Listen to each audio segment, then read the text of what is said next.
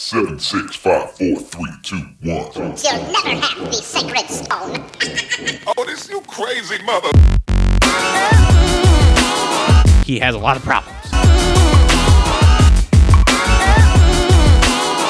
Struggle to be top five in points at the end of the season. Wow.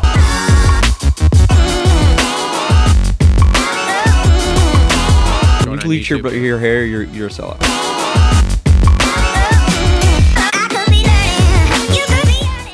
Yo, what is up, everyone? Welcome back to another episode of the Moto Aftermath Show. This is episode number two twenty-five. We've got a little different episode going on for you guys here. Um, we are still going to wrap up the Tampa Supercross round here, um, but Justin and Cole bailed out. It is Super Bowl Sunday. They apparently like those ball sports. They like to play with balls. I'm not really sure, whatever. Um, so they're not here. They're off doing stuff with that.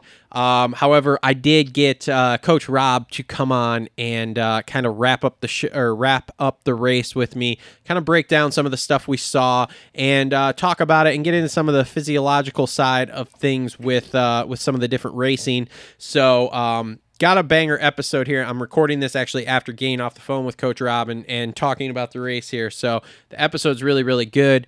Uh, like I said, we break down a lot of different stuff um, with the race, and it's a much shorter show than normal. So hopefully you guys like this. Comment down below if you do.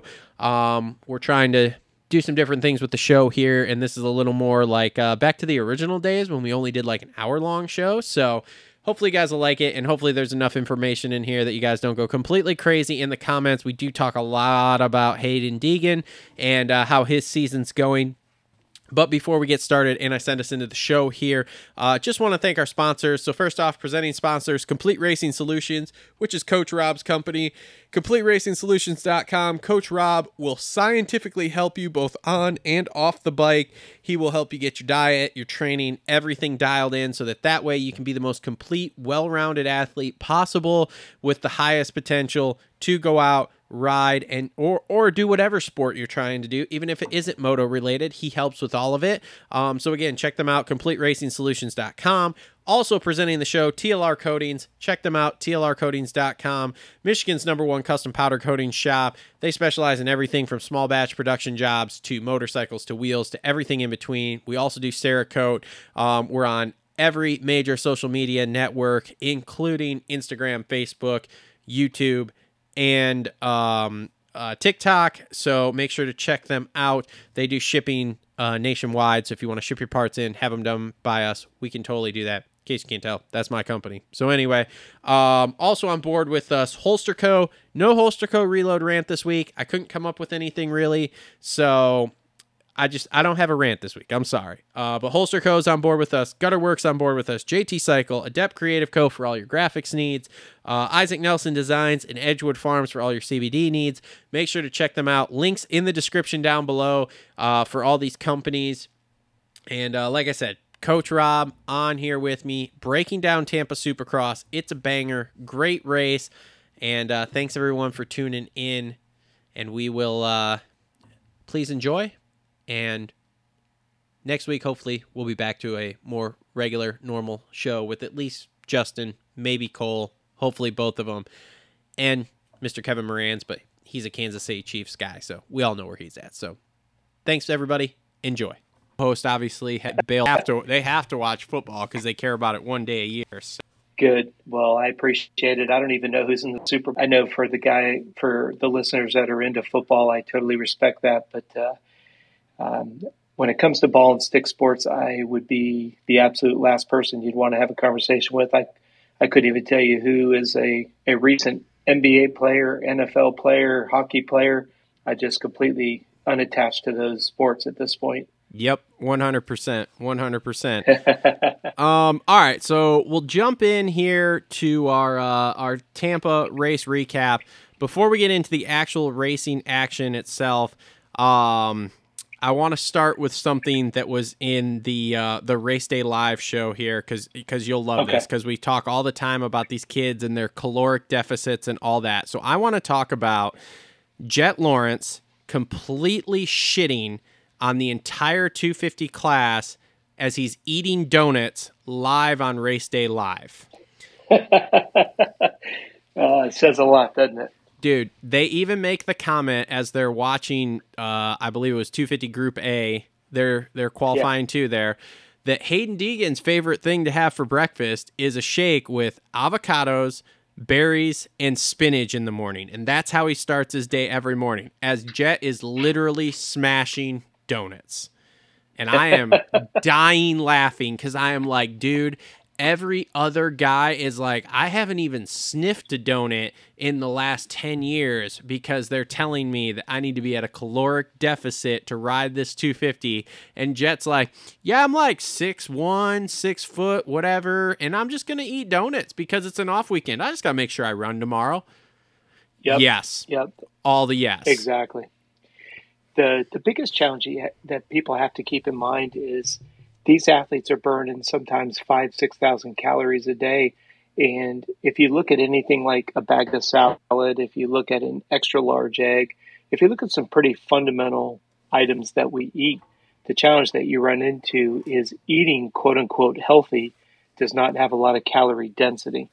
This is the, uh, this is the paradox. This is the ultimate challenge that we have with every elite athlete is on the front side, they're willing to do the, the eating the right things that have the right quality of food. Fruits, vegetables, and lean protein, high in vitamins, minerals, and macronutrients. The problem is, is the calorie density forces them to spend the lion's share of their day always constantly eating. Mm-hmm. And you can imagine like a lot of our, a lot of our top athletes, they might work out sometimes two to three times a day. Now that may sound a little bit overkill, but think about it. Sleep nine hours, get a workout in, excuse me, wake up, have breakfast, two hours later, get your first workout in, eat lunch, take a two hour nap, wake up, eat a little bit, second workout, and then go into your dinner and then some soft tissue or mental development and then back to bed. I know it doesn't sound like a very glamorous life, but like Mitch Payton always says, you'll never make more money than when you're a paid racer. You get paid to travel, you get paid to race, you get paid well, and you get great bonuses. You're getting bonuses and salary to wear gear, win races, goggles, everything. But when you come back full circle to what you're talking about, and this is why you and I and Justin have talked about it off the air, you know, this is why I got a lot of pushback on the Ryan Dungey program with C B S, because all they focused on was when I asked him if he had eaten his breakfast or ice cream before bed. And it's because of exactly what you're talking about. When you're burning, if the average individual is um, like any of the listeners, stop and think about this. If the average individual or the average athlete is burning five thousand calories, that's sixty-seven extra large eggs that they would burn. If you just think about an egg, an extra large egg yields seventy-five calories of energy. So five thousand calories burnt, you would have to eat sixty-seven eggs just to break even. Is there a problem if Jet's doing a donut or two? No. Is there is there a problem if our listeners have a donut or two? If you're burning five, six thousand calories, probably not. Now, again, you're going to get people that are hellfire and brimstone that say, oh, there's no nutritional, there's no nutritional value to a donut. I get that. But as you and I have talked about off the record, if you and I go and we buy a brand new dirt bike and, and I say to you, hey, look, I've heard there's this great idea that I could save four to five pounds of moving inertia weight on your motorcycle if we run the radiators half empty and the engine casings half empty. And you would go, Rob, you're an idiot. That's going to excessively stress the system. I go, don't worry about it. Don't worry about it. We're going to save five pounds of moving weight. How stressed is that motor after just one hour running an engine casing half full with oil and a radiator full, half full with radiator fluid? Even though we only have an hour on the hour meter, how stressed is that motor? Mm-hmm. And you do that week over week, month over month at this point, for some guys year over year, the attrition rate is self-explanatory. Because the same way that we would grenade a motor is the same thing that's happening when you're saying, because I want the listeners to understand that the only way the body can rebuild itself is through sleep and food. So if all of a sudden you start stripping the amount of food you're feeding it, how do you expect the body to ever rebuild itself? Look at your blood panel when you get it back. says, hey, you're out of range on B six, iron, zinc, iodine, whatever the things may be. Well, what would make those blood reports back in range? What you eat and how much. I mean, it's you guys, everybody who's listening is now an expert in blood analysis. Your blood results are nothing more than a byproduct of what you eat and what you're burning in the form of creating energy and dealing with stress. It's literally that simple. It always cracks so, me yeah. up when we talk about this stuff, because we talk about these kids riding for these teams yeah. and the teams, trainers, oh, you got to be at a caloric deficit. And I'm like, okay, so if you get down to the basic nuts and bolts of it, which we've all we've all talked about several times, and, and it's not hard to, to know the basic info.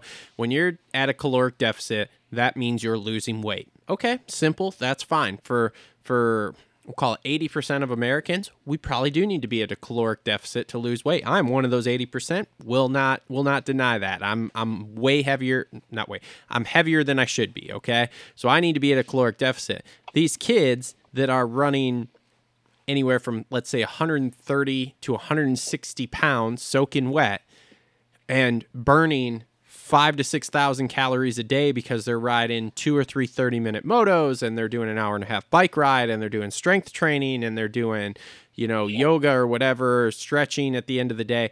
They don't need to be at a caloric deficit. They need to be eating five thousand calories a day to stay, just to maintain. Like, so it, it, it just exactly cracks me right. up, because it's like, what, what is the point? Like, if they're at the weight they should be, a, a wrestler doesn't get to his fighting weight and then continue to diet to try to get lighter. Like, it, that's not how this works. So I don't know. It's, it's an interesting thing of like, what, what are we really doing? Like, why do we continue? Well, you need to be lighter to ride this two fifty. Okay. What is the ideal weight? Tell me that, I'll get there, and then I will maintain that, but don't try to tell me what I'm going to do once I get to that point. It just doesn't make any sense. No, it doesn't. And this is what disappoints me when a lot of these teams hire somebody that's more of a, it's more of a bro network instead of actually a physiologist. Mm-hmm. And I'm, I'm going to correct you on one thing. Nobody listening to this needs to put themselves into a calorically restricted or a caloric deficit, as you called it. Okay. And here, and here's why. What the listeners need to recognize is you need to con- control stress. You know, if, if I, people who may have heard me on my own public podcast, you know, I always say stress is broken down into four categories: personal, professional, financial, and athletic. So if you're in a bad relationship, you hate your job, you're upside down financially, and then you're going to the gym and smashing yourself doing high intensity interval training, you're not going to lose any body weight. I don't care how how much of a gap you're putting between what you're eating and what you're doing. We've had people that have presented themselves to us who are gaining weight training for a marathon because yep. their coach has them on a restricted diet, high intensity, high volume. And you can imagine, especially for our listeners, you can imagine the frustration and the vicious cycle. Let me get this straight. I'm running, I'm lifting, I'm eating, I'm counting eleven almonds a day, and I'm gaining body fat. Mm-hmm. And I want the listeners to think about this. When you're restricting calories and you're going to the gym and you're smashing yourself and you're increasing body fat, when are you going to realize that that model doesn't work? Yeah. Stress is the great equalizer. I've seen it myself too. And I know this is Absolutely. terrible to talk about myself, but it's like, I, I have seen it literally of like, okay, I'm working out. The diet's not great, but it's there. You know, there's there's some there's some dieting sure. going on, and it's like I, I I'm not where's why is there not weight falling off? Like, I don't understand. And then it's like, okay, well now you're, in my case, now I'm legitimately an adult. I have a child. I have a business. I have all this stress sure. outside of it, and it's like, okay, well this is this is what's happening. And now I have this wonderful Garmin watch that tells me when I'm tired and when I'm stressed. Yeah. And, oh, by the way, you're getting sick, even though you don't feel it. By tonight, you'll be sick. So that'll be awesome. So it's, yeah, it's good. It's good. So, well, and you bring up a really good point. None of us that ride moto would, would completely disregard the hour meter. And then on the flip side of that, none of us would take a motor that has a lot of hours on it and, and say, you know what? I'm going to take this this motorcycle that's got one hundred hours on it, and I'm going to take it to a track like Millville or Glen Helen or something that has a lot of elevation change, because we would not have confidence that the motor would not let go when it goes from full load to no load. But yet, if you're running around calorically restricted, you're increasing the stress. When you increase the stress, and I want anybody who's ever been around an infant, if I take a young child, three months old, and I bathe him or her, and I, I get them all nice and warm, but I don't feed them and I put them in their crib, they're going to cry all night long because you have not satisfied appetite. And that's what we refer to as the hierarchy of needs. When you lay down at night and you're calorically restricted, your body does not care about going to sleep, but your body only releases H G H, human growth hormone, and testosterone when you're in a deep level of sleep, R E M three. So if you reverse this whole scenario, You're not you're not satisfying appetite before you go to bed. Now you don't sleep deep. Now you don't recover. You don't recover and your body doesn't release the hormones that make you naturally leaner. That's why you wake up fatter than before you went to bed. Yep. So when people see that the, the belt keeps getting bigger, you know, for women, their intimate clothing keeps getting, you know, they got the back fat and all the frustrating elements. So what do they do? They go to the gym, smash themselves. They starve themselves. Starving themselves and creating more stress in the gym only negatively affects sleep. And unfortunately, the dominoes are falling the wrong way until they just give up. They go, you know what? I'm just destined to be overweight. That's not true. We have a very, very, very, very large weight loss and general fitness division. And the number one thing we do is have them eat every couple hours so that we stabilize blood sugar and reduce stress on the system. We make sure that all of their exercise is low stress, walking, elliptical, swimming. We make sure that they sleep at least eight hours a night. And guess what? The body fat falls off of them. Mm-hmm. I didn't create physiology. I don't create the principles of nutrition. But doing this for thirty-eight years and seeing people that report themselves to our, our office and go, okay, I've starved myself. I've smashed myself. I can't sleep. I've got night sweats. I'm craving simple sugars. I have no sex drive. Okay, how much longer are you going to continue to do what you've proven doesn't work, knowing the result that you're getting? And people say, well, when, because this is what I think is interesting at your initial comment. When I say to people, eat fruits, vegetables, and lean protein, snack and graze every couple hours throughout the day, they go, oh, that doesn't work. Well, what you've been doing hasn't worked. So how about giving a chance to try something a little bit differently? Yeah, I watched. Let's it. go get this. I watched a tic, I watched a TikTok the other day, and the guy starts off with, "Well, if you really want to lose weight, you got to start with a seventy-two or forty-eight hour fast." And I laughed out loud and went, "Yeah, I, I don't think that's uh, really gonna. I, I'm not sure that that's the key here, bud. But okay, we'll just uh, well, we'll just move our, on from your conversation there. Yeah, for all of our listeners who may have have tried, you know, essentially starving themselves." For all the listeners that may have tried to do high-intensity training, for all the listeners that have tried to do both of those combined, here's the takeaway from all of this. Always apply it against the world of mechanics. If you wouldn't run your oil low, don't run your food low. Mm-hmm. If you wouldn't run your radiator low, don't allow your hydration levels to get off, uh, off out of balance. If you wouldn't rebuild your motorcycle on a regular cadence, please make sure that you give yourself out. Just literally treat yourself with the same attention to detail that you do the mechanical. Because I say this all the time. If we, if anybody who's listening to this was walking down the street and they literally burnt more calories than they consumed and their body physically stopped exactly where it was at, just like a motorcycle. You run out of gas, you're stopped. If you ran the oil low and it grenaded the bottom end of the bike and it stopped on a track, we wouldn't let ourselves become void of high quality fat. We wouldn't, if the motorcycle, when it, you know, the radiator has a leak and it overstresses the motor and it locks it up because of excessive heat. If we became, by physiological, all evaluations, we became dehydrated, we literally dropped dead. We would seriously take, and, and not to take light of anything, I've got some athletes that are diabetics. Yourself, myself, our, our pancreas releases insulin the way it's supposed to. So if we screw up and we eat bad food or whatever, our pancreas adjusts and produces insulin accordingly. Like the twenty-seven well, chocolate you, chip cookies I ate today. Yes, that would be it. Yep. Well, but think about it. If anybody that's listening has a family member that is, you know, an insulin pump dependent diabetic, mm-hmm. it is literally life or death. So what do they do? They don't, they don't screw up because they know it could cost them their life. Yep. Yep. All right, but Coach. Because our body will adapt, that's why you have people out there coming up with all these completely asinine type of uh, methodologies of nutrition and exercise. So, very. Yep. All right. Well, let's move on. Uh, let's talk about the race here now.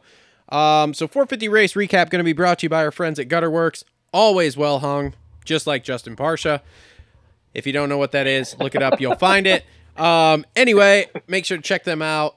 Links in the description down below if you're in the Southwest Michigan area. Exterior uh, home modifications as well as amazing seamless gutters. Josh and Kayla over there doing great things. Uh, so four fifty race recap here. So Cooper Webb gets a win. Let me ask you this, Coach. Do you think he gets another one this year?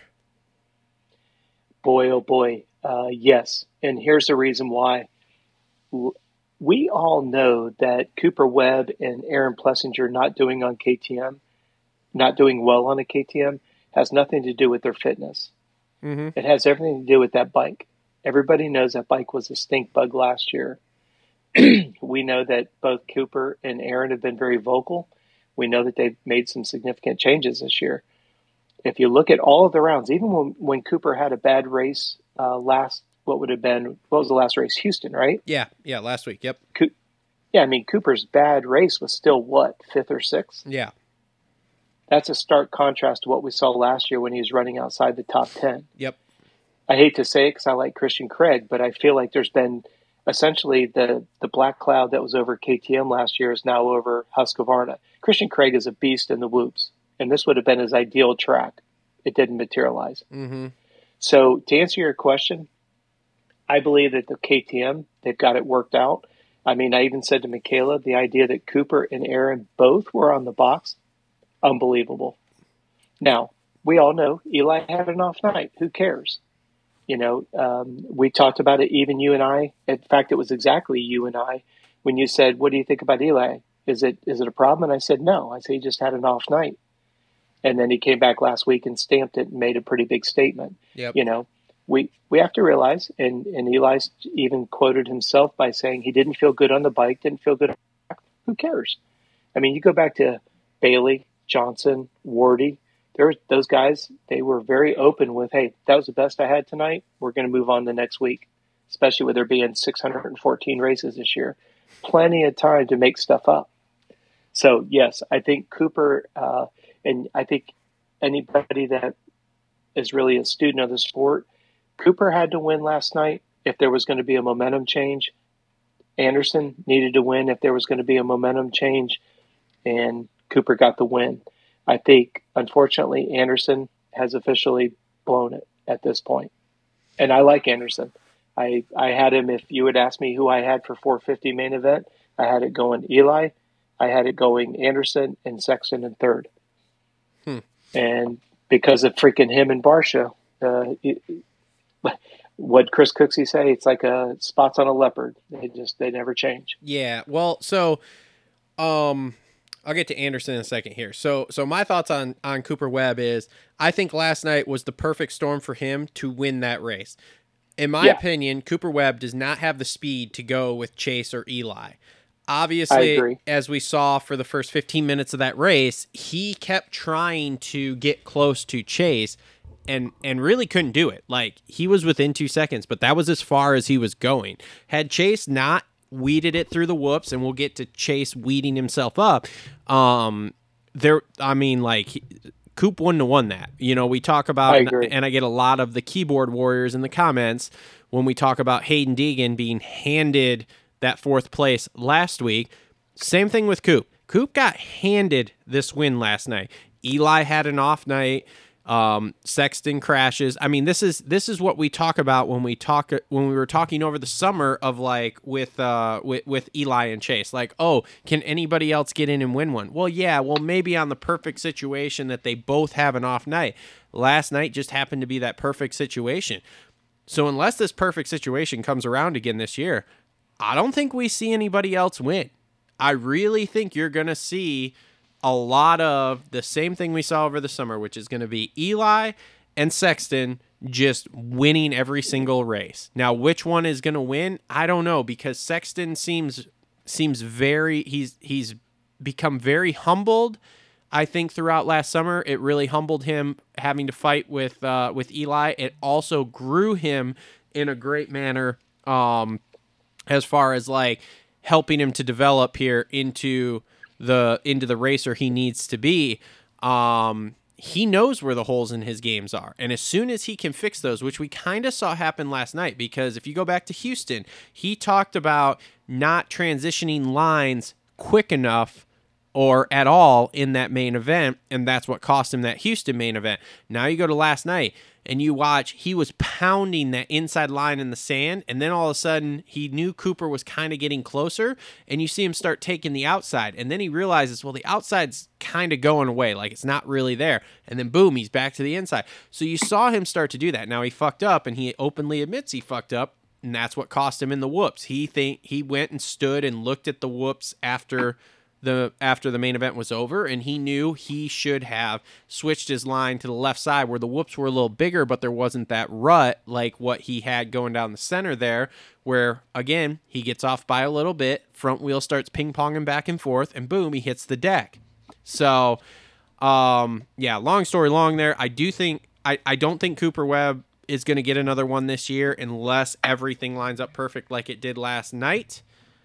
And the Chase Sexton thing, I'm with Ricky on this, as he talked about on the broadcast. He's got to figure these mistakes out, because what's happening right now is costing him. He's closer, but it's costing him to Eli, and it's only going to get worse when we see Jet come into this class next year. So, yeah, I don't know. What What are your thoughts on Sexton and the mistakes here? Because that that's obviously a problem for him at this point. one hundred percent. I think he gave it away in the interview where he talked about he noticed that Cooper was coming, mm-hmm. and Cooper got in his head, and it's exactly like what Tomac was able to do. There's nobody's going to argue with the, the speed that Sexton's got. Nobody. But what Sexton's been able to kind of gift to everybody else is if he if he gets pressured, he, he cracks. Yep. You know, he talked about going through the whoops. He caught that rough edge and all that. I totally get it. I mean, we saw, goodness, we saw uh, A C do it in the two fifty class at Vegas a couple of years ago. Yep. We know catching that little edge can throw you off. But literally on the podium five minutes later, he says, yeah, I saw Coop coming and blah, blah. So immediately what it tells me is he's starting to watch everybody except himself, and then he throws it away. We saw it late last year during the summer as well. Um, so, yeah, I agree. Coop will get some more wins, but not because he's got the speed, but because he's incredibly crafty. Um, it's amazing to me how all of a sudden now when you look at the top points, it literally is a three-man game. Mm-hmm. I mean, it's literally a Tomac, Sexton, Webb. I mean, I know the points emulate that, one thirteen, one eleven, one oh nine, I think it is. Yep. But at this point in time, Roczen's going to be five six till he gets tired. He's going to go ten eleven. Aaron, he's going to continue to pick some things up, but he's not going to have speed, so he's four or five. A C, he's obviously in it to win it, you know, so he's going to finish the season. He'll be top ten. I'm very disappointed.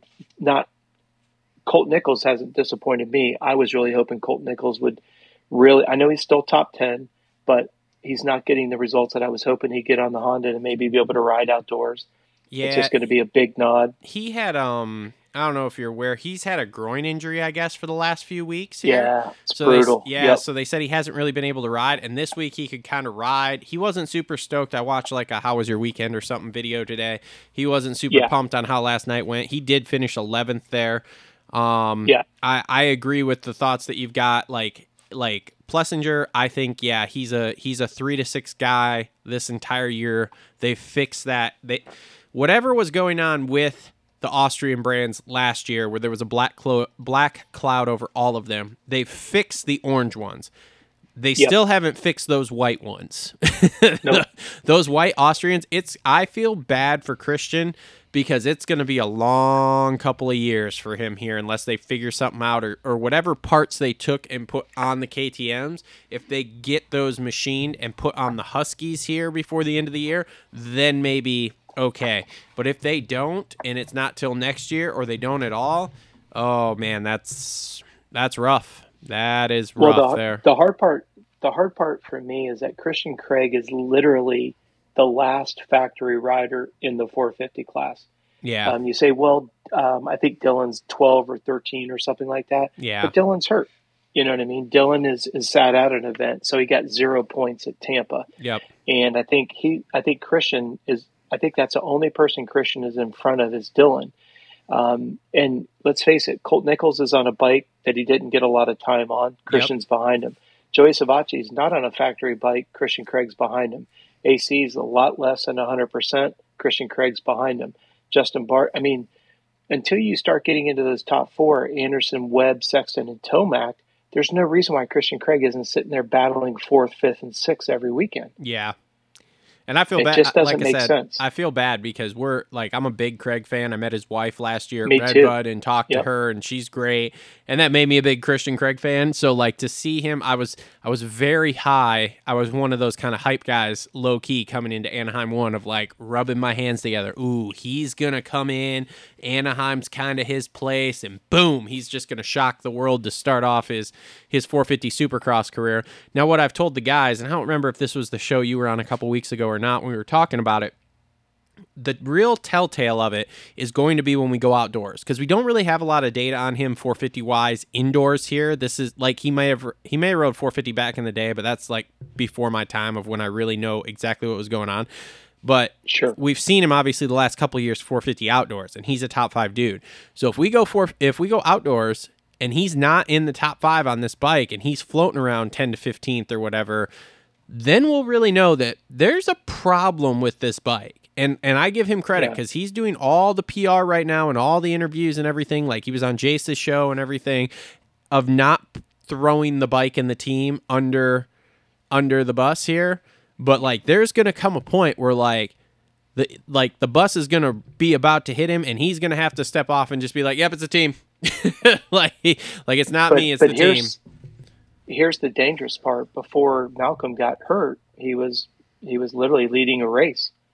So yeah. that doesn't bode well for Christian Craig. And it's like you and I have spoken about off the air. You know, when you've got two K T M riders, let's go to when Dungey came back for K T M, and, you know, Sexton, or excuse me, uh, Plessinger and Webb were complaining about the bike. And then Dungey goes out and puts it in the top five, six, seven. Yep. After a year sabbatical, two year sabbatical, that doesn't look good for Webb or Plessinger. Okay. Mm-hmm. Well, when you have Malcolm that essentially throws away a lead of his own, mm-hmm. we can argue fuel pump, like Justin said, and stuff like that. Like you and like we all spoke about. I didn't see Malcolm's foot. If you look at that left foot, it didn't look like he tried to grab a shift. It doesn't even look like his foot moved. But that's okay. That's that's not what we're talking about here. It doesn't look good for Christian when Malcolm can come out on that chassis and lead a main event, and Christian can't get into the top ten. Yeah. Yeah. So that's that's almost helping Craig out at this point, because if Malcolm's one and two and Christian's eleven, twelve, you got to put it on the rider. When you look at the idea that now this weekend you've got Coop and Plessinger going one three, it this is where it, it's interesting how this sport can be pretty finicky. If all of a sudden Cooper and Aaron go one three this weekend, if they're not in that top five next weekend, they can't blame the bike. Yeah. Yeah, I'm uh, I'm still going to put on my T L R tinfoil hat here and just say that the bike was the issue with what was going on with Mookie the first couple rounds, outside of him being fast as hell, but like pitching him yeah. off. And that's yeah. why all of a sudden it was, yep, I'm going to go ahead and get my knee fixed. Because we all know that should have happened last year, and it didn't, because he had to ride the outdoors so he could get paid. So, yeah, I'm just I'm just T L R tinfoil hat in that. So, no, um, it's, it's legit. Yeah. And then you look at something like Justin Cooper, only two spots behind the number one guy in the four fifty class. Man, he is Eli Tomac overly Tomac. impressing me there as a rookie four fifty guy. Well, think about it. Tomac's fifth, Cooper's seventh, and Barcia eighth. Let me let me. And ask, this is a guy Barcia that just qual- was just on the podium two weeks ago. Yeah, let me ask you this: How do they not keep him riding that four fifty indoors here with the results he's putting in? Ferrandis is obviously out. When Ferrandis is there, I mean, he can be in the top ten, but like, it's like, how do you not, how do you not take Ferrandis, put him on the bench and say, look, dude, let's just get healthy and go ride outdoors and win that outdoor title again? Because we all know, like, from everything I'm hearing and seeing, and this is literally direct from the horse's mouth, Tomac is, is done after Supercross. Like, yes, there is yes. literally every time somebody asks him, he just laughs and he's like, no, no, I'm, I'm done. And they're like, well, are you sure? What about coming back for S M? Nope. Nope. I'm done. And that somebody even asked John the other day and he was like, well, you know, I, I don't really know, but I think he's going to be, and it's like, dude, no, no, Tomac, Tomac's mind is made up. He's going to get through this Supercross, hopefully unscathed, and he's going to be like, yep, I'm done. That's it. Yep. So, so how do you not take Ferrandis, who's, who's won a four fifty outdoor title, who obviously he can ride Supercross, but man, is it sketchy because every single year here he's getting hurt, and just go, look, man, let's just do this. We've got Justin Cooper over here riding the bike. He's putting the bike in the main event. He's putting the bike way up in the top ten. Like, how do you not just keep him on there and just say, look, man, we're just going to keep you here because you, we just need these steady, easy results? Because he has, I mean, maybe he's crashed, you know, but because obviously sure, you don't get to sure. watch him, but it's like, it, it can't be anything bad because he's still pushing through to the end of the main here. So I just don't understand how you don't make that, make that audible here in the middle of the year here like this and just be like, look, man, just keep going. Just keep putting in these, these five to eight place rides and keeping the bike relevant. Like, and, and Ferrandis, you just heal up, get your head back on straight after, you know, mangling yourself there and damn near dying in the middle of a stadium yeah. in front of everyone, and get ready for outdoors because we need this outdoor title. That way we can win yeah. four fifty indoors, four fifty outdoors, and at least have a solid presence two fifty outdoors, because we all know Justin Cooper, that's what he really, that's what we think his contract is based on here, is his two fifty outdoor title that's coming up. Not that he's going to win it, because I don't believe for a second he's going to, but still, like, I don't understand how you don't call that audible as Bobby Regan. Like, doesn't make any sense to me. Well, it it, it, it and it just has everything to do with contracts. Yeah. You know, Ferrandis has a guaranteed contract. Um, his salary is going to get paid whether he's on the racetrack or not, yep. and their budget can only go so far. And, you know, there's just enough money. They offered uh, Jay Coop just enough to keep him fresh in Supercross for the potential of what could be next year. Um, as you guys have talked about on your show before, there's a lot, a lot, a lot of moving parts at the end of the season in the four fifty class. So Yamaha, particularly Star, doesn't want to lose Jay Coop, so they're giving him this Supercross on again, off again. We've got Ferrandis, who has a very, very fat contract, so he's going to get paid even when he's injured, mm-hmm. and there's just not enough money. That's so, all. That's what it boils down to. So Jay Coop's going to be number two behind Cooper Webb next year. There is that, uh, and then and then the next question is is like, what the hell is going to happen with Plessinger, because it's contract year for him too. Yeah, Plessinger is in a real catbird seat right now because Jay Coop goes back to Yamaha next year. You've got um, you got Cooper Webb there. You got Jay Coop. There's one and two. You've got, like you say, Eli says, thank you. Welcome, Cortez, in my retirement world. And he gets to spend the rest of his time with his growing family. Um, Plessinger has put himself in a real predicament. And it's it's intriguing to me that Sexton would go over to K T M seeing what happened to Plessinger, going from having so much speed, the top guy, struggling with a bike and a chassis. Um, I don't know. Uh, maybe, I guess maybe if the, if we look at the way that Cooper and Plessinger have kind of turned the K T M platform around, maybe it works out well for Sexton, but it didn't work out well for Plessinger when he went to K T M. That's for darn sure. Yeah. And it didn't go well for Jay Coop when they changed that whole bike. He goes from defending champion. I don't think he won an, an entire. I don't think he won a single race the entire season. Mm-hmm. So Plessinger is definitely going to be in a tough situation. So if you go by each one of the colors, Yamaha becomes Cooper Webb and becomes um, Jay Coop. You look at K T M; they're going to have, uh, excuse me, they're going to have Sexton over there. Obviously, I don't think they're going to keep Marvin. I don't think they'll retain him. It's interesting seeing what happens with Tom Vialle. Um, I'm not saying they're going to move him up to the four fifty, but, you know, we know Plessinger. Now, here's the other thing. Let's say that they bring Sexton over to K T M. They probably could keep Plessinger for seventy-five percent less, eighty percent less than what they're paying him now. Yeah, maybe. The other thing is, is I've heard rumors of Dylan going over there too. So there's, I've heard, I've heard two different rumors over the last two years with him. It's either going to K T M or going to Kawasaki. Now, I don't think Kawasaki's going to be the thing because I think they're going to be full because I think A C's contract goes through next year. I have a hard time seeing Ando not renewing a one-year deal for next year, too, and just staying with that team. So it turns into, okay, does Ferrandis go over there uh, next year, too? But then that's an interesting dynamic with Ferrandis and Chase, especially because Chase is trying to get away from being, you know, a, a level playing field with someone on the team. So it wouldn't surprise me to see Plessinger stay there either, but that's super interesting. I don't know, but it, but gonna... it wouldn't it wouldn't be the first time though that K T M's run a three man team. I mean, they brought Dungey in, yeah, that's with true Webb too. And Plessinger there, and if Plessinger's willing to, to pretty much race for bonuses only, yeah, or you know maybe a hundred grand or whatever, now you could have Aaron. It never hurts to have three guys trying to shake down a bike. Yep, especially if right now since Dylan Ferrandis.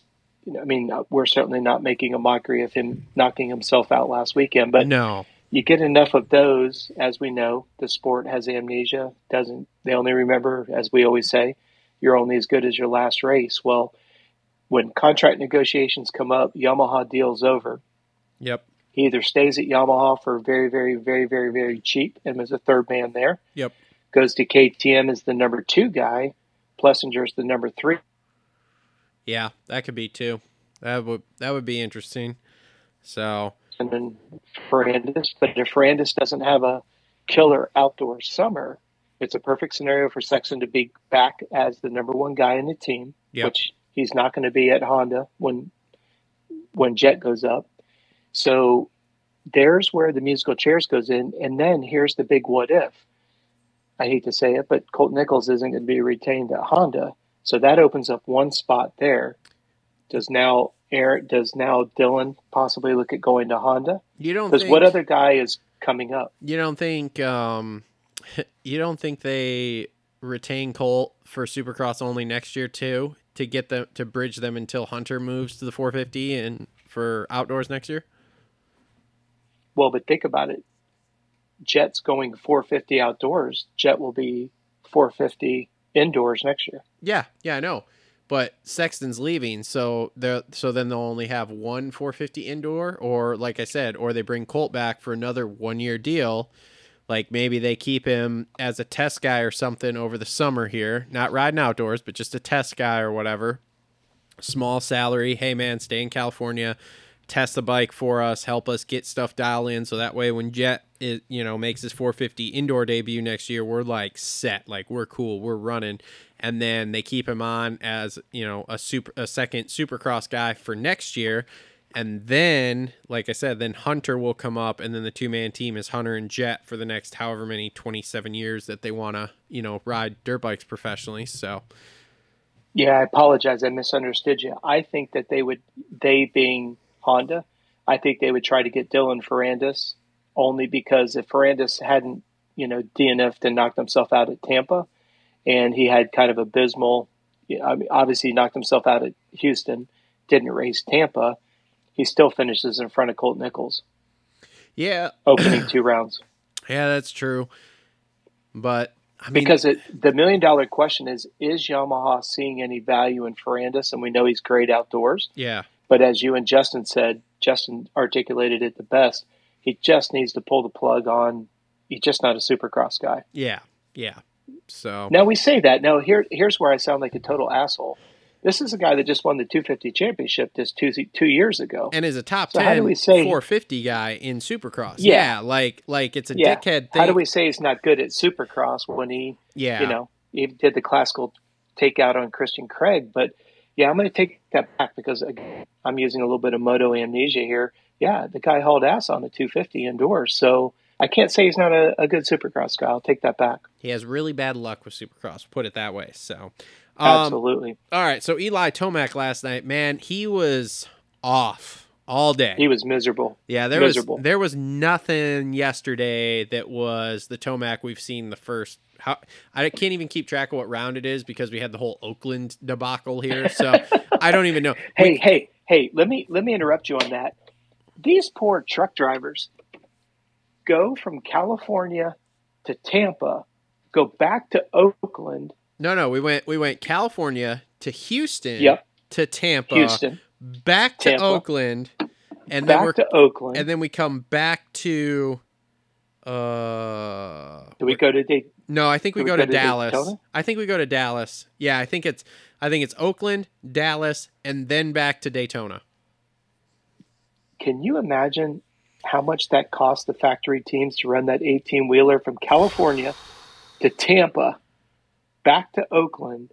Back to Dallas. Yeah, and it's not even Southern California. It's Northern California. Oh. So we're going five thousand miles of driving here, boys, one way. I don't even understand. I mean, I'm not a, you know, I don't drive for a living, but how many, I mean, like literally driving, how many hours a day did it take to get from California to Tampa?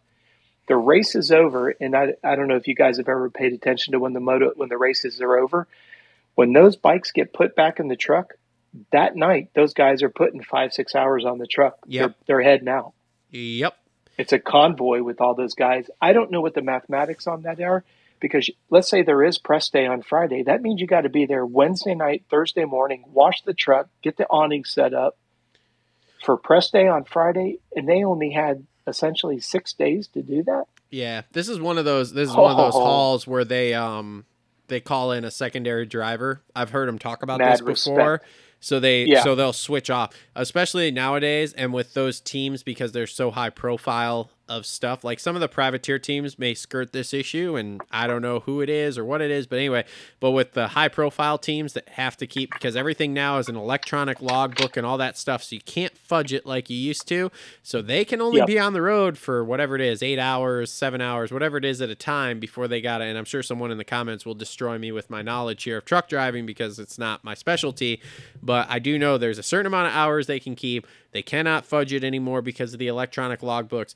But like I said, I have listened to some stuff with some of the some of the factory truck drivers, and they talk about these long hauls like this within a week like that, where they call in a secondary driver and they will swap out back and forth um, because, yeah, because they got to get there. Because I believe – so I'm not one hundred percent sure. I know from about where I am in Michigan here, which I know is northern compared to southern, but I know it's about like thirty-two hours, I want to say, to L A from here driving. I've looked it up before about driving yeah. out there with my bike or whatever.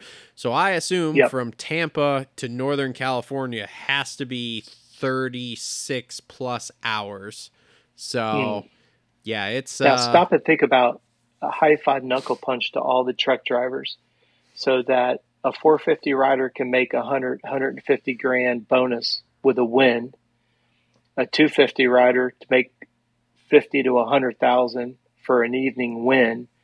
They literally have to put that grind together from Saturday night to Thursday, press day, tear it down, drive back to California this week so that the mechanics, the managers, they just jump on a, you know, a, a, a flight. I'm not going to say it's private, but they, they get a flight out, and that driver's literally been on the road two and a half days east, two and a half days west, day and a half back east, all in three weeks.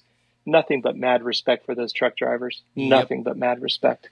one hundred percent. one hundred percent. So, mm. um, all right, let's continue on our four fifty thing here. Um, so A C, yes, sir. A C last night looked really, really fast, and I kind of thought, oh man, like maybe this is going to be the day that it starts to click and pull together for him, and he gets closer to the top five or whatever. Uh, twelfth place. That's not, it's not as much better. He did complete all the laps though. We did all the laps yep. and we're very high this year on just do all the laps, man. So, uh, but how many more races are we going to go here before it starts to, starts to click for him here? And we can, we can finally get more towards that top five where he probably should be, because that speed is there. Well, in all fairness, though, stop. I mean, I think right now, I looked at it earlier today. I think he's sitting at eighth in points. Yeah. And when I looked at it, he's got Barcia, Plessinger, and Roczen. And I like what you just said. What would it take for him to get inside the top five? You got a healthy Barcia, a healthy Plessinger, and for all intents and purposes, a healthy Roczen, and he's only in eighth place. Not even twenty points. What is he? I think it, when I looked at it, A C was like sixty-seven or almost seventy points. Yep. And you had Roczen at like ninety, ninety-two points. But to your point, A C is not completely out of that top five with guys that above him that are, for all intents and purposes, healthy, unless there's something going on that we don't know. Yeah. I don't think Roxen's going to continue to keep in that top five. I love him. Love what he's doing for Suzuki. Um, he was not comfortable go, last night. You could see him jumping no. through the whoops there. And when, and Rick even said, early. when you're jumping through the whoops, you're not comfortable. So especially early. Yeah. Which is weird. Cause we saw that bike and we saw the not comfortability. And then we see whatever it was there, A two, when he does that three on three off, whatever that yep. craziness there in that rhythm section, you're like, uh-oh, they're starting to get that bike figured out. Like, we're good. And now it's like, uh-oh, maybe we took some steps backwards. Not really sure. So, I, all in all, yeah. though, with with Ken getting off the A C track for just a second here, I do think that Ken's stuff is more bike related than actual physical health related at this point, which is a big positive compared to where we've been in years past. Because in years past, you would be like, "Oh man, it's all physical. It's all him. It's not the bike." Right now, I'm True. I'm I haven't seen the physical side of it where I'm like, "Uh oh," but the bike is a completely different animal that I don't think they have figured out like they want to at this point. Yeah, but let me play let me play the asshole card here for just a moment. You you and Justin are much better with the uh, what is the last time that Suzuki was updated? two thousand nine? Uh twenty seventeen? Okay. So it's it's Something more like recent that. than I remember. Yeah, so okay. so like it's It's not a huge change since two thousand nine. Essentially, if you were to go down to the bare bones, it's still a two thousand nine. But twenty seventeen, they did make some more significant changes that made it better-ish. But think about this. He's in fifth place against a twenty twenty-three K T M and Plessinger, yep. a Gas Gas and Barcia, yep. a K X F A C, Savachi, Colt Nichols, and Christian Craig, and Dylan Ferrandis. Dylan, will give him a hall pass because he didn't finish the last two rounds. So if you look at the top eleven guys, because I was looking at this earlier, Ken Roczen on a platform that's considered prehistoric is sitting in fifth in front of five other guys on quote-unquote up-to-date, state-of-the-art factory platforms. Yep, one hundred percent. Ouch. Yep. Ken Roczen is a freaking machine. Well, and now, if you if you go down, okay, you get to say nine, ten, eleven, twelve. Joey Savachi, yeah. Christian Craig, Colt Nichols, Adam C. and Cirillo would love to be struggling to be in the top five at races. Now, but think about this. But think about this. Correct me if I'm wrong. Isn't Roczen only a point behind Anderson? Yeah, he's not. He like he's right there in points. All right. Too. So here's here here's what I want the listeners to stop and think about. Anderson, two years on a platform that he knows. Ken Roczen, three months on a platform that's prehistoric, and he's a one-point differential. Yeah, Anderson got into it with Barcia. And by the way, I, like I said earlier, I had it going Tomac, Anderson, and Sexton for top three. That's what Cooksey and Hopper and I talked about. Yep. The bottom line is Anderson picked himself up off the ground after running into Barcia and ran himself all the way up into the, what, fifth or sixth over sixth, uh, yeah. for last night? Yeah, sixth place. I mean, he rode that. his ass that's off insane. last night. Yep. I mean, that's absolutely, absolutely insane. So we know that he's got the doggone speed. He just needs to get Barcia out of his head. He just, and I get it. You know when you hate somebody and just every time you see him, you just want to throat punch him? Yep. I, I respect that's where Anderson's at. He just, he freaking cannot stand Barcia. And can you imagine Barcia coming through that sand section and seeing Anderson over there in the dirt, you know, laying in the sand? He's like, you know. Yeah. I'm surprised Barcia didn't just run him over or run into him just, you know, kind of, well, we'll get into the two fifties here in a moment. But, yeah, the same way that uh, when uh, Thrasher jumped up, came out of the sand section oh, and went oh, from the inside we'll, out. We'll get to that. We'll get yeah, to that. I said to Michaela, I said, oh, that was a really big mistake. And when he looked back, I was like, oh, this is going to be good. I didn't know it was going to be that good, but yeah. I, I knew there was going to be some some dynamite in that corner. Yep. But, yeah, Ken Roczen fifth on a platform that's, I mean, I hate to even use it because it's overused, but Kickstart Kenny. I mean, think about that. I mean, props to Kenny. I, I said to Michaela when we were watching, I'm like, when was the last time, and I know the commentators have spoken a lot about it, when was the last time a yellow bike was even in the top ten yep. in yep. a four fifty class? Nope, you're I mean, right. And with only a couple months to shake it down, I mean, I know there's arguments that he had already chosen the Suzuki long before he tested all the other stuff for, you know, he's testing the other bikes as kind of like a media thing. That's fine. Props on Kenny. He's, he's, he's good at marketing, you know? Yep. But holy cow, you got to give credit where credit's due. Yep, one hundred percent. one hundred percent. So, um... all right, so I know we don't have a lot of time left here. Anything else with four fifties that really stuck out to you here? Um, because we no, pretty I much mean, covered think, everything that yeah, I really had to talk about. So, I think after last night, I think we pretty much have seen it's going to be a, a three-man race. Every once in a while, you're going to see Anderson shaking it up in there. But um, Tomac, Sexton, and Webb, it's going to be those three. I, I do agree with what you said earlier. I don't see anybody outside of Tomac and Sexton having that raw speed. Mm-hmm. Um, and if Sexton can keep it up on two wheels, I mean, we saw it in the heat race. He put last weekend at, at Houston. Holy cow. Um, I think Daniel Blair said he, he, he took him to school, I think is what Daniel said. You know what I mean? Yeah. And then uh, Tomac, I give him credit. He, he stepped up at, at the main event there in Houston. But, man, uh, I think pretty much the momentum is – Cooper got the win that he needed. It's going to make for some really good, you know, like you said, we're only here on going into fifth round or sixth round, depending on who you talk to. But um, isn't it crazy? Every year before the season begins, we say this is the deepest field anybody could win. And we've seen literally in the first five rounds here, it's it's a four-man race. Yeah. Yeah, with a possibility so, of only like three winners here. So that's, that's crazy. Yep. Crazy, crazy. Yep. All right. Hey, and uh, before we go into two fifties, high yeah. five knuckle punch for Kevin Morantz. Your oh, boy, yeah.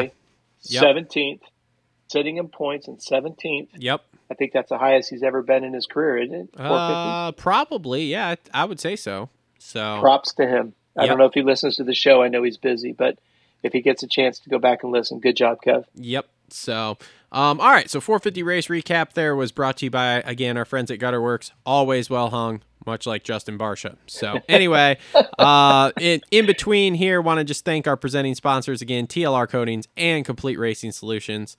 Complete Racing Solutions with Coach Robb, who is on the phone with us. That's right. Happy Not only is he on it, the man. show, you guys are killing it. Supports the show, loves the show, gives me all sorts of awesome directions I should go with my actual fitness. And you know what? I just, then I'm just like, man, but cookies. And uh, yeah, so it's, it's just a problem for me. So um, anyway, all right, moving on. Cause uh, I know Coach, we're getting short on time here with you. Uh, two fifty, no worries, man. two fifty race recap uh, brought to you by our friends at Adept Creative Co. Adept Creative Co. for all of your motorcycle graphics needs. They make great graphics kits. They have all sorts of cool designs. Make sure to check them out. Discount code and link in the description down below. Um, so the two fifty, I got to say, so uh, Coach, I have recently, uh, we've recently upgraded the internet at the household, which is part of the reason why I call you on FaceTime audio now when I call you here for the show, because uh, we have yes. to run it through the Wi-Fi. And so um, we are able now in the house, even though we kind of live in the country, to stream the races. So I have recently purchased, uh, or my parents have purchased a Fire Stick for their television as well. Nice. Uh, so they have the Peacock app on the T V. So now all day Saturday is also spent them watching motocross and supercross because my dad kind of likes it. So I'm not sure. I'm not sure my mom super is thrilled about watching it all day, uh, but she does watch well, the tell, races. Tell your mom. Tell your mom I said hello. Miss seeing her. She's I will. A sweet lady. I will. Um, but anyway, uh, she did say that, man, after that two fifty race last night, the four fifty race was a real letdown. and, to, and to be honest with you, I could not agree more. Uh, that two fifty race was absolutely wild. Now, I will say, I did not think Hunter was going to make a comeback last night. The rain was coming in. The track was getting slicker. Um, the ride he put on last night was an absolute fucking clinic of never give up. And coming down to even the last two corners there with Thrasher, I, I'm just like, holy crap, this is amazing. Um, I will say with Hunter's race, um, outside of it, it was amazing. The few times he tried to pull the move that Thrasher pulled on him there at the end, where he tried to jump from the inside sand corner to the outside sand corner to kind of T-bone whoever the hell it was he was trying to pass. I don't even remember. Uh, yeah, dude, after the first time and you saw that didn't work, we probably should have backed off it. And I know my best friend Hunter is listening right now, so he'll take this advice to heart. But, um, but yeah, we, we probably should not have done that like three times in a row. We probably should have backed off after the first one. Uh, but seeing Thrasher kind of pull it off, that was impressive. And then, man, to come into that last corner and actually have the whereabouts to stick it into Thrasher, but not hard enough that you both go down and then still have to drag race into that finish line jump. Absolutely incredible. And, you know, the, uh, you know, we talked about Tomac perfect season, Jet perfect season. Obviously, those are gone. Two rounds in here, Hunter's got a perfect season going. Could Hunter be the one to go nine and zero? I don't know, but that was impressive last night. No, it was definitely an impressive race, and I do agree with you. And um, you know, there's always two sides to every coin. We love the competitor and Hunter, and, and yeah, hindsight's twenty twenty. And, you know, when we're sitting on our couch with a cold beer and we're telling Hunter how to navigate the landscape, Hunter knows time is money, money is time. And he's trying to force the issue. And he, he saw a couple times, okay, yep, I tried it, didn't work out, had to change my timing up. Thrasher put a little bit of a gap. But I think when Thrasher on that last lap went from the inside, and if you go and you watch the race, all Nate had to do was hold that inside line, just get through it smoothly. He's taken the shorter route. When he comes out of the corner, he could have drifted right. He could have just kind of kind of sh- forced Hunter. Um, I, I don't know why Nate went wide in that last right-hand turn, especially after hitting Hunter. I thought that like I, that part I didn't quite understand. Um, I'm a little confused in Thrasher's approach on two different levels. Uh, you were going through the inside, beautiful, the entire main event. Yes, Hunter was going out on the outside, going further distance. Just keep doing what you're doing. And that, if you go back, and again, I know I'm being a great armchair quarterback here, and reg- I'm not saying I'm great. I'm saying it's easy to critique it now that it's behind us. But once he jumped out, Nate lost all of his momentum. So now it's a drag race. Hunter's like, okay. And then when Nate drifted out wide, he just left the door wide open for Hunter. He had to have known it was coming. And Hunter's not a retaliation guy. But if you look at, and, and this is something I wanted to get your opinion on, when you look at how Hunter passed uh, Mosiman, that goes back to last year. That had nothing to do with last night's main event. That had everything to do with, remember the, the crap that Mosiman was doing with uh, Jet, you know, brake checking them, holding them up.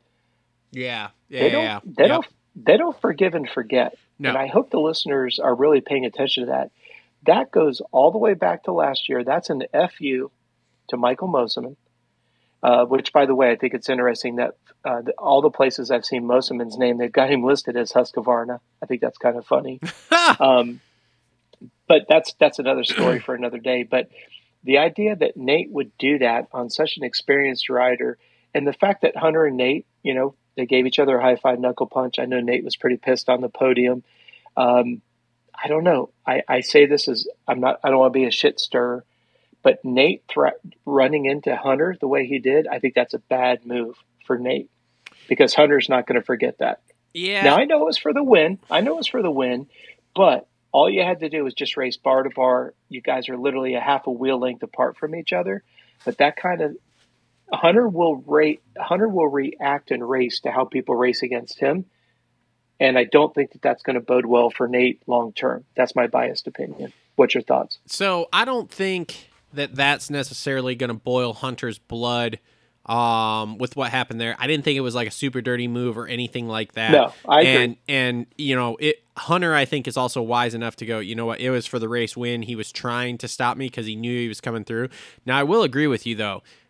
Thrasher's racecraft, and it's too bad Justin's not here because me and him could argue this one out because he's a Thrasher guy. Um, dude, that racecraft, racecraft was just crap. Like, yeah, you're exactly right. Why do you go into that corner and do anything but hug that inside tough block? And just like, it didn't get the hell out. Yeah. Like, okay, cool. Maybe you do that. Maybe the track's slick and you spin and whatever. But if you go outside, you know what's happening. Like, he's going for you. And you're lucky that, honestly, he didn't take you out worse than it was. Because, honestly, race win like that, dude, I'm going to put you on the ground. Like, like, dude. Yeah, that could have, instead of it been, being a second place bonus, that could have been a seventh place nothing. Bingo. Exactly. So yeah. That to me is just piss poor racecraft, which probably comes back to the whole, like, these kids don't race enough anymore, but that's a different discussion for a different day.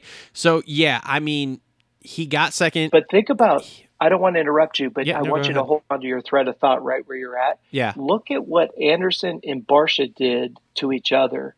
Is exactly what Nate ended up doing to Hunter, and Nate's lucky he didn't end up on the ground. Yeah. Yep. He, he literally, and can you imagine if he had thrown it away in the, well, second to the last corner in that nasty sand? Yeah. Trying to get that bike picked up, because we saw Anderson during practice. He put the bike down in that corner, and it seemed like it took him seven minutes to pick the bike up. Mm-hmm. Yep. The stuff is hard to stand up in. It's hard to get your balance. You're trying to crank the bike back up. Yeah. Excuse me, had Anstey and Deegan right on your ass? Yeah. one hundred percent. Can you imagine going from second second to fourth, Deegan gets a podium, Anstey gets second, Hunter wins, all because you decided to just come out of the – now, again, it's easy for me to be an armchair quarterback on yeah. Sunday night. But I'm like, dude, you were so smooth through the inside. Get the hell in, get the hell out, and just stay away from Hunter. And unfortunately, he goes out of the inside rut, runs into Hunter, loses his momentum. All it did for Hunter was throw him off balance. Hunter didn't lose his momentum. Yeah. And the rest is history. Yep. So, yeah, it was just, it was just, in my opinion, just an episode of bad racecraft from a person that it's like. He's freaking out. Yeah. He was just freaking out. Yeah, he's freaking out because there's all this talk because of his results being so skewed between either like winning or his average finish outside of that's like seven point something.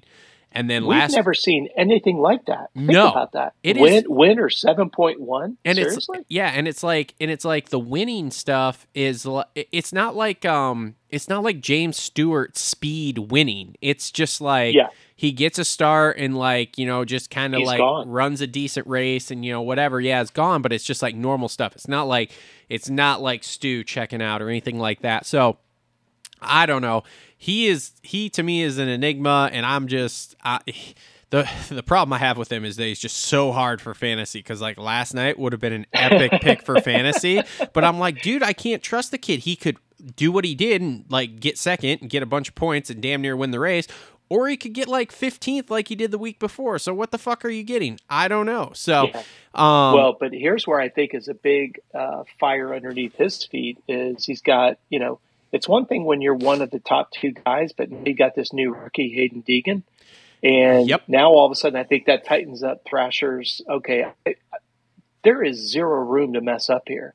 one hundred percent. Zero room. one hundred percent. Because what's Thrasher got? Two seasons on his belt now? Is it two fifty pro? Yeah. He's With got, Star? Yeah, he's got two, and he's got three wins. And two of them are those weird Atlanta rounds when we were there for three three races and during, you know, whatever it was, COVID cross or whatever in twenty-one there. Um, and so, Deegan, Deegan's got two races, two top fours, and a that heat messes race with win. Nate Thrasher seven, and that messes with Nate Thrasher seven point one average. Yeah, exactly. So, oh. yeah, and we and we could get into that too because, all right, I'm not. So there, I don't know if you've been watching, Coach. We've been posting a lot of Deegan videos here because obviously now we're talking about him every week, and like we've talked sure. about in our show two weeks ago, he moves the needle a lot for us. I can post a video and it'll very easily get anywhere between a thousand and ten thousand views, depending upon what kind of clickbait title I get. If I put up De- Hayden Deegan sucks, it's going to get a lot of views. I don't put that necessarily, but anyway, um, so there has been a lot of chatter in our comments about us being old fat men who are hating on a seventeen year old who's worked hard for everything he's got and on and on and on. And I'm here to tell you, yes, I, I just wonder if a lot of them actually comprehend English, because yes, we're critical of the kid, but that's partially our job here is to is to analyze and be critical of people because it's sport and that's what we do. So anyway, um, this kid is very quickly proving that he is the real deal. I will I will say last week I was like, yeah, this could be a flash in the pan. Like, it's impressive. He got that fourth and he was top six, and like he um he definitely earned the top six, and then, you know, got a couple of gifts there with like Martin and uh, whoever else going down there to get that fourth. But maybe this is just a flash in the pan, especially when you go back two weeks ago to Futures and like, what the hell happened there? You know, he's like fifth place in Futures and now he's top four in, uh, or top five in, in the two fifty East division. But then last night, holy smokes. Yeah. I mean, that heat race, wildly impressive, absolutely wildly impressive. And then comes out in the main and just runs right in the top five again. And just solid. And he's and he's had a couple moments too. Like, I don't know if you saw, like in the heat, there was definitely, was it the sand? Maybe it was somewhere else. I saw his feet come off the pegs again, and I was like, uh-oh, here we go. But then gathered it back up and just absolutely solid. So, because yeah. I, I mean, that, that heat, he hole-shotted and and just went on and won it. Like, that was it. He went wire to wire on that heat race. So, yeah. Well, the part that I think is so interesting is I kind of want to go into three di- three different things that you mentioned. If you said, hey, Jordan Smith was really fast the last round, and hey, he fell and got fifteenth this weekend, you're not hating. You're just discussing what you saw. Yep. When you see when you see Hayden Deegan acquire a fourth place last weekend with two or three dudes going down, you're not hating on a seventeen-year-old. You're just, hey, seemed like he was at the right place at the right time. No problem. We we just talked. We just spent forty-five minutes talking about Cooper Webb. He wasn't the fastest guy. He just kept wearing down, wearing down Chase until Chase made an uh, an error. Catch catches Tomac on an off day. Anderson down in the first term with Barcia. You're only describing what you saw. Yep. You're not hating on Justin. You're not hating on Jason. You're not hating on Coop. You're just stating it. So again, you little snowflakes. Take a little bit of a chill pill and just stop and think about, hey, pull your big boy panties up and get out of your mom and dad's basement and let's talk moto, mm-hmm. talk supercross.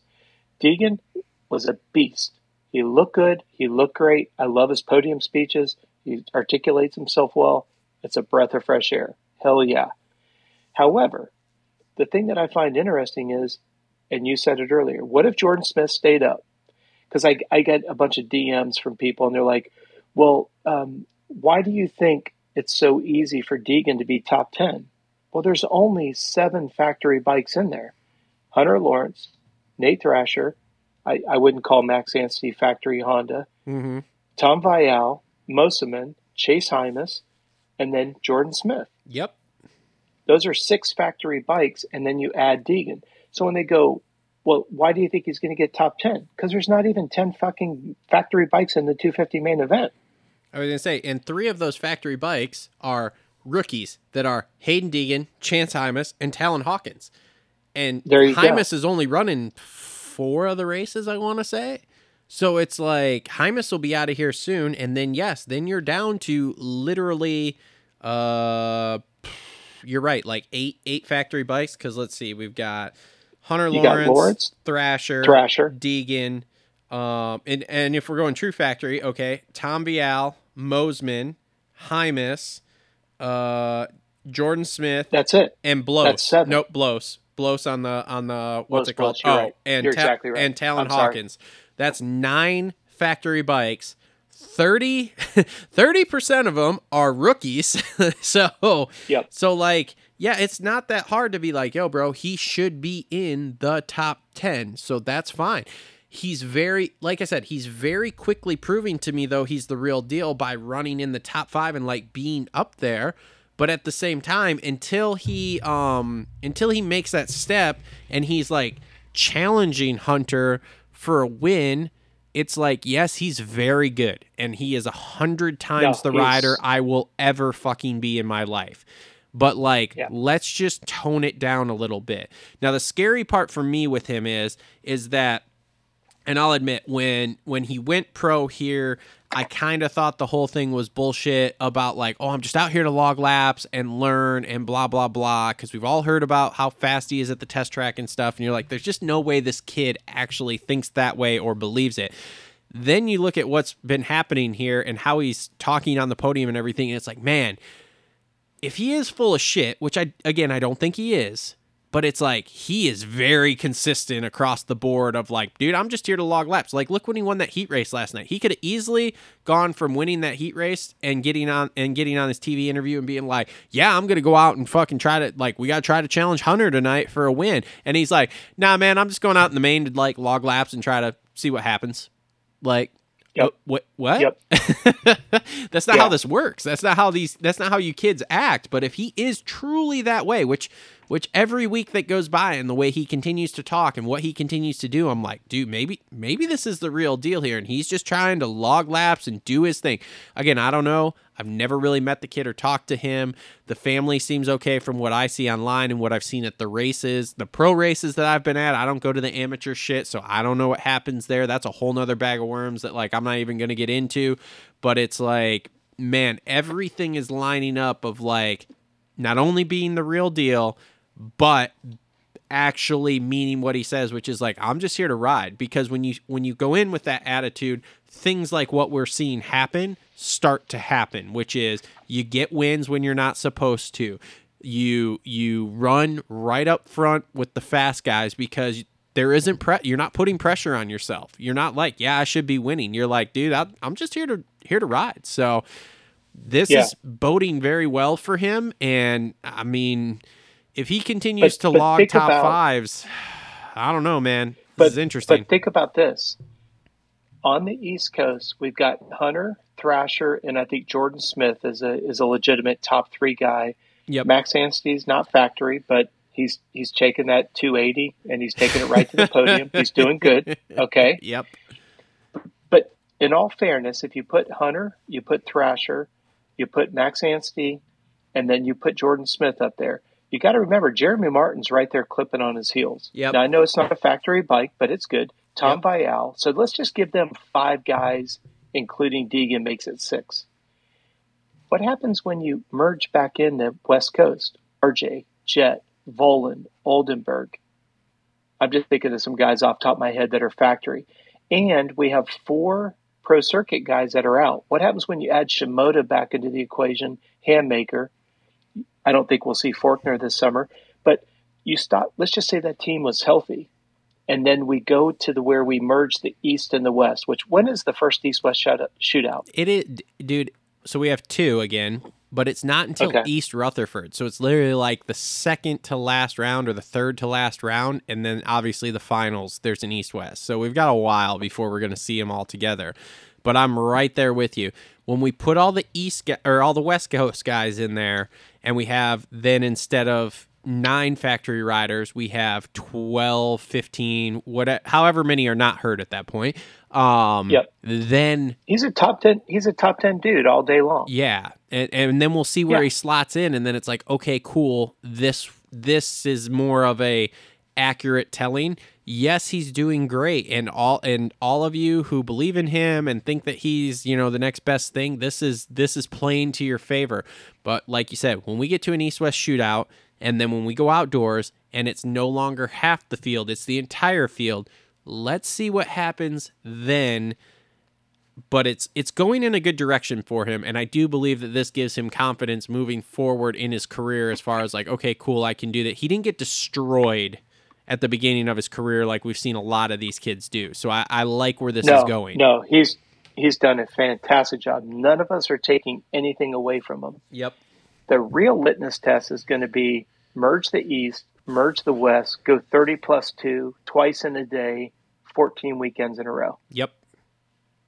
Yep. And this is where this is where if Hayden Deegan does not go the distance, the only person to point the finger at would be how upside down and backwards the amateur motocross scene is.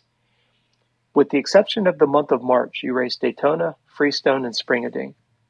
Back in the day, you had a couple other Texas rounds that were out there.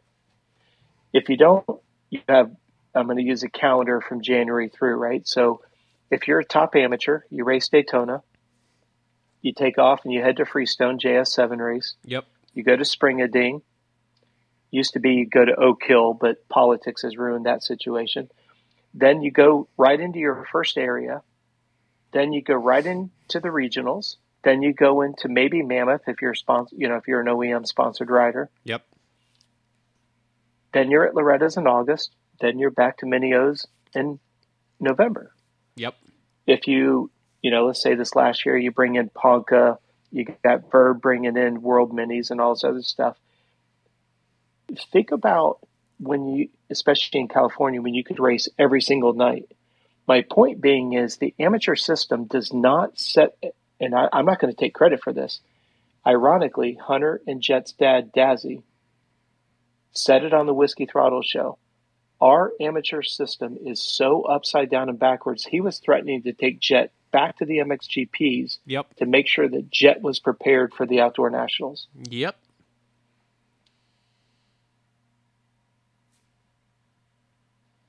Oh, you there? Coach. Uh-oh. Oh, oh, you're crackling back in. You gotcha? Yep, now I gotcha. I gotcha. that that's that's going to be the demise of Hayden Deegan this summer, is because the, the amateur system. Now, what where Deegan will make me eat crow is his dad Brian has done a fantastic job. Their training has not been geared towards amateur racing. Yeah, Brian Deegan has done a great job to make every everything possible to make sure Hayden's going to be ready for this outdoor summer, and we're about to find out. Yep.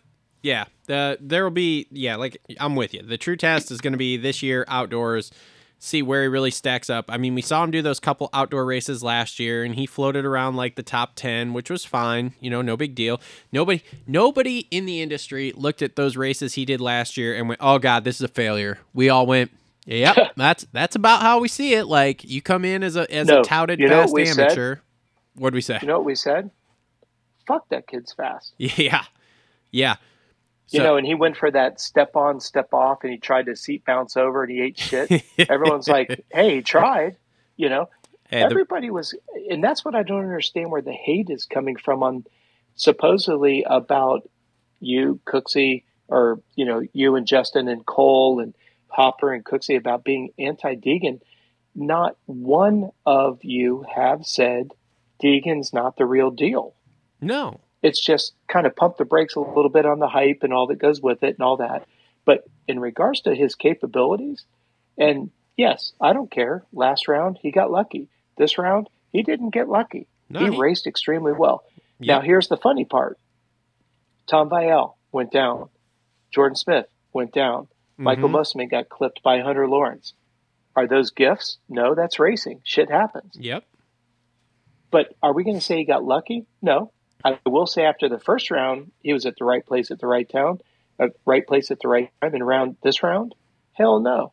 The kid put himself – that freaking – I preach it in every performance camp that I ever put together. Drag the front brake, hug the inside, come out in the lead. He goes in in sixth or seventh, comes out in third, puts himself in perfect condition right or position right from the very beginning. Yep. Every young kid, watch that video. Study it like a Bible. The inside, I mean, it's just unbelievable. Deegan did a fantastic job, put himself in a great position for the very beginning, and the rest was history. Yep. Jordan Smith, one hundred percent. He's the guy that's got to be pissed. Tom Vialle's got to be pissed. And most men needs to realize he fucked with the wrong family last year, and he's paying the prices for it. Well, yeah, Mosman, that, that poor guy, he just, um, dude, he, I don't know, man. Wait, to me, hold on, hold on. No poor guy. Mosiman reminds me of Andrew Short. Smiley face nice, assassin. You put on the smiley face off the track, and then you want to clip everybody's front wheel, kind of a Trey Kennard kind of guy. Yep. Okay. All right. All right. Guess yeah, what? Fair enough. You got what you deserve, man. If you want to play, you want to try to block pass and break point, uh, you know, break check everybody. Guess what? When you tried playing games last year, and I love it when Jet went by him last year, like, what? What are you doing? Yeah. Made yep. you look like a clown. You're a super cool kid off the track, but on the track, you're made to look like an idiot. Stop. just race. Yep. Do you um is he like uh is he like the new age Jordan Smith, like just can't keep himself off the ground here and like fast as hell, could win races, should be in title contention, but just is never going to put it together? I would have to say yes. You know, the one that, speaking of George Smith, you know, he picked up twenty-one points at Houston and only got eight at Tampa. That that's what's going to kill Jordan this year. I mean, Jordan Smith's just doing Jordan Smith things. Like he he's second last week and looks good, and now he's fifteenth this week. Like this, this is nothing yeah. new for Jordan Smith. I have been preaching this about Smith for since that T L D year when he threw the title away when he was out front by a mile and then wads his shit over that uh, that whatever catapult uh, ski jump thing at, at Vegas there. Like, dude, yeah, like just he, I, I feel bad for the kid cause he's fast as hell. Probably a really nice kid. Again, never met him. Seems really nice from what I can tell, but just like cannot put it together and stay off the ground. Like just, but, just but here's what I don't one. understand though. Here's what I don't understand though, Trav. Okay. He went down opening lap or first or second lap. With the speed that he has, how did he not come through the pack the way Anderson did? He probably crashed again, Coach. To be honest, I don't, I don't know. I, I didn't see it. I haven't listened yeah, I to enough stuff, but I know what you're saying. Yeah, because he went down in the sand like you know the first couple he's laps so there. So damn fast. But for as fast, and the guys that beat him, I mean, you look at him. He's in fifteenth in front of him. Henry Miller, Chris Blose, who's been on a P C bike for all of two weeks, Caden Braswell, who's a rookie, Cody Shock, Hardy Munoz, Jace Owen, Chance Hymas, and then you get to Mosiman in seventh. It's like, how do you not click off all these dudes? Like, I don't understand. You're on a Star bike. That's what I... You're basically touting the flag for Star on this coast. Like, it's you and then Thrasher, one A, one B type stuff. Like, what are you doing? And then the rookie well, in, well, on your team is that, just destroying you guys, so... I, that's what I was going to throw in, and then you had the third one with Deegan. You know, with Jordan's speed, okay, fine. You went down, no big deal. But how you cannot get yourself back into that top five, even maybe the top three with yeah. the speed that you had. Yeah. That's what I, that's my big question mark for Jordan going into the next round. I mean, damn, he was so much fun to watch at Houston and then Tampa. Okay. He went down, but I just figured he'd get back up and go. But, don't uh, get it. No. Don't get it twisted. He did Jordan Smith things in Houston too. He also went down in the sand in Houston, which a lot of people did, but like, just because it's Jordan Smith and he can't stay off the ground, you have to call it Jordan Smith things at that point. It's kind of like uh, uh, it's like Joey Savacci and the Savacci syndrome when he was in the two fifty class of like, oh man, I'm super fast. I'll win a bunch of races and I'll be right there in the title fight, but I just can't close the deal. Well, Jordan Smith just can't seem to close the deal outside of the races he won in the past. Like now, I, I don't know, man. It's it's yeah. wild to me well, how these guys cannot figure this out and like put it together. Like, do something mentally to put yourself in a different position than what you're in to make something happen differently. Yeah. Well, in, in the one thing that I wanted to kind of leave you with is the guy that I've got the most respect for right now out of everybody is Jeremy Martin. Yep. He's sitting in fourth place. He's only two points behind Deegan. And if you look at it, okay, first, second, and third is Lawrence, Anstey, and Deegan, all factory bikes. I don't know if you could argue Anstey's maybe not factory. Jeremy is sitting in front of in front of Tom Vialle, Mosiman, Thrasher, Hymas, and Jordan Smith, and Blose, all on factory bikes. Yep. And there sits Jeremy. I mean, if we're going to give a number one plate for the first non-factory ride, we'd have to give it to Max Anstey. And, you know, sitting essentially eight points behind him is Jeremy Martin. Yep. That's pretty damn good for the top five. Two guys that are non-factory bikes. I bet you there's some pissed off team managers and principals at these O E Ms going, what the fuck is going on? And Jeremy Martin's in the same boat that A C's in. He just needs to finish all the laps. Like just go every single round, every single lap. You maintain in the top five like you've been doing. Great. We don't care about a podium. We don't care about a win. We don't care about a title. I just need you to get yep. through this. Especially, especially if I'm uh, what's his name, Brandon Haas down there for uh, for club. Just get through this. When we get to outdoors, wick it up and let's go try to win that title. That's yeah, my one hundred percent whole spiel to him. Like Supercross is great, but, but, Supercross is good, but I need an outdoor title from you. But think about what you're saying. He is fourth in points behind Lawrence, Deegan. Yep. He's in front of Vialle, Mosiman, Thrasher, Hymas, and Smith, as well as Blose. Now, again, we got to give Blose a hall pass. Like you said, two weeks on a factory bike, coming off the couch, family yeah. man, two little girls, all that. I don't hold him. I mean, no problem whatsoever. No. You know, him getting lapped last night was pretty hard to see. I will say that. Yeah. A full factory pro circuit Cowie. But like you said, he's faster than I'll ever dream about being, and I certainly wouldn't knock him. But to see him get lapped on a factory P C bike has got to make Mitch just freaking want to just ride his wheelchair right off a cliff, you know, um, because he had such a great preseason coming in, and now he's oh for four as we head into, you know, the next round. Yeah. So, yeah, it, it's going to be interesting, man. But uh, props to Jeremy Martin. I think he's doing a great job. And I also want to give a shout out to Colin Park. I reached out to him. Um, that that heat race, that looked pretty nasty, uh, especially the way he was grabbing his body. I, I hope he's okay. He texted me and said he'll be back. He's fine. But uh, I don't know, watching that and not seeing him in the L C Q was a little frustrating. So I hope he's okay. So thoughts yeah. and prayers with that bad boy. He uh, he said, and how was your weekend? He went to A-Stars, got his lower back taped up or something, and went out, rode like uh, rode like the first two sections in the L C Q, and was just like, yep, nope, this isn't going to happen, and I'm not going to come out here and just roll around just to roll around. So. No. Yep. So yeah. So he'll. I'm sure he'll be back. He seems like a nice kid too. I haven't really ever talked to him. I like his mom. I talked to his mom super, at Redbud. Super cool guy. Colin Park, uh, had the privilege of working with him on eighty-fives, and super nah, cool. cool dude. Same thing like with Henry Miller. I, I worked with him when he came in. Uh, he moved to Florida to train with us this summer with. Um, oh man, um, drawing the mental blank here. Isaac Teasdale. And uh, Jordan Bailey, okay. we had a good we had a good program going on. Uh, Jordan had just moved up to the one twenty-fives, and then we had Isaac Teasdale and Henry Miller, great guys. Uh, Jace Owens, I've had a work a chance to work with him uh, back in his M T F days. So it's cool to see these guys doing well, and I just hope they can continue to stay strong. It's going to be a fun summer. Yep, it's going to be a, su- a fun year, and summer's going to get even better, in my opinion. one hundred percent, one hundred percent. So, all right, Coach, well, we appreciate you coming on here and saving the day for us to be able to even basically do a show that wasn't just me talking my by myself pleasure, here. My pleasure, brother. So, Coach Robb again with us here, Complete Racing Solutions. This is basically going to be it here for the uh, for the end of the show here. I know it's a lot shorter show than normal, but with Justin and Cole bailing out, Coach has a limited amount of time for us to come on here and, and talk about this race to even, to even, like I said, get a show out here. This has been episode number two twenty-five of the Moto Aftermath Show. Thanks to all our sponsors for being on board with us. Coach, thank you for coming on.